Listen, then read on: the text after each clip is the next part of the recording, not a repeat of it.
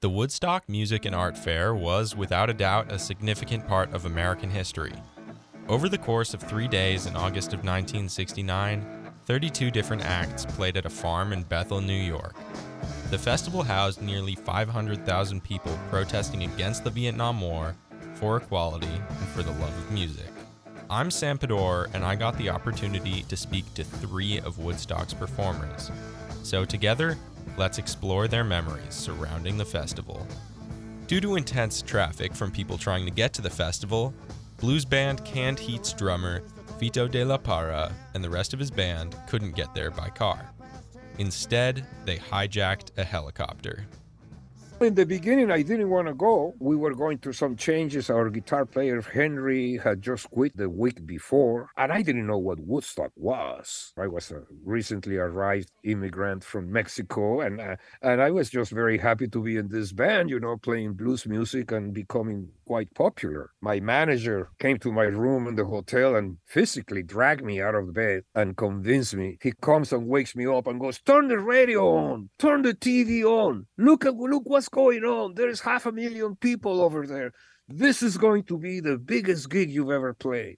And I'm just basically saying, what the hell? I don't even know what Woodstock is. What what is this? You know? So finally he convinced me to go and, and we head on to White Kills, New York, where the airport was. We're all tired, we're all beat up and stuff, and we're not feeling very good. I'm laying down in the tarmac, just waiting to see something happening. So this uh, helicopter shows up, and these two journalists run towards the airport. So we go running after them. And I remember they, they went into the helicopter, and then the bear goes to one of them and says, Where do you think you are going? And you know, the kid, he goes, Well, we're going to report the news. So Bob grabs him and pulls him out of the helicopter and tells him, No, you're not we are going to make the news. So we jump on the helicopter and we pretty much hijack the helicopter from the press. They were two, we were five. We were five dangerous hippies. They didn't want to mess with us. We were the canned heat.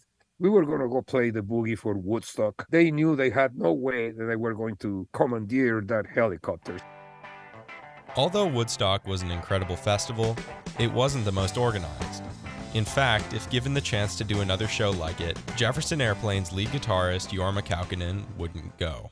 Yeah, everybody talks about Woodstock. And of course, you know, it's such an iconic job, but it was such a mess, you know. As a guy that's that's still working, that's been working all my life doing this kind of stuff, if I had a job like that today to be like, what a terrible job, I hope I never get that job again. But of course it was Woodstock, you know, which made all the difference in the world. With there being rain, disorganization, and 500,000 people to play in front of, Arlo Guthrie, who was only 22 years old at that time, was very understandably scared. The fact that there's 500,000 people watching you, it was scary. I mean, it was raining. Everything that could have went wrong went wrong. Nevertheless, the spirit of the people themselves overcame all of the stuff. They all put everything aside and they all decided to enjoy themselves. And probably that's why we're still talking about it. Woodstock was an iconic moment of American protest and one of the best examples in modern history of people just being good to each other. It was not just a live gig, it was a cultural event. It was a statement of our generation, of what we wanted done. We wanted peace, we wanted equality. A lot of the struggle that is going on right now again. We were young, we were together, so that was the whole thing about peace and love. Uh, Woodstock was not just a gig, it was the gig. Where do you see a, a 500,000 people helping each other, loving each other, taking care of each other? Are you hungry? Are you thirsty? Let me give you something. Are you freaking out from, from a bad trip or something? Yeah, there is a place there where they'll, they'll talk to you. They'll, they'll help you. Everywhere, everywhere there was there was friendliness. So although it may seem like just another concert, Woodstock was so much more than that. It was a congregation of people in 1969 that wanted peace, love, and nothing but that. The people up on stage and watching these performances had something to say about war, injustice, and everything we so strongly fight against today.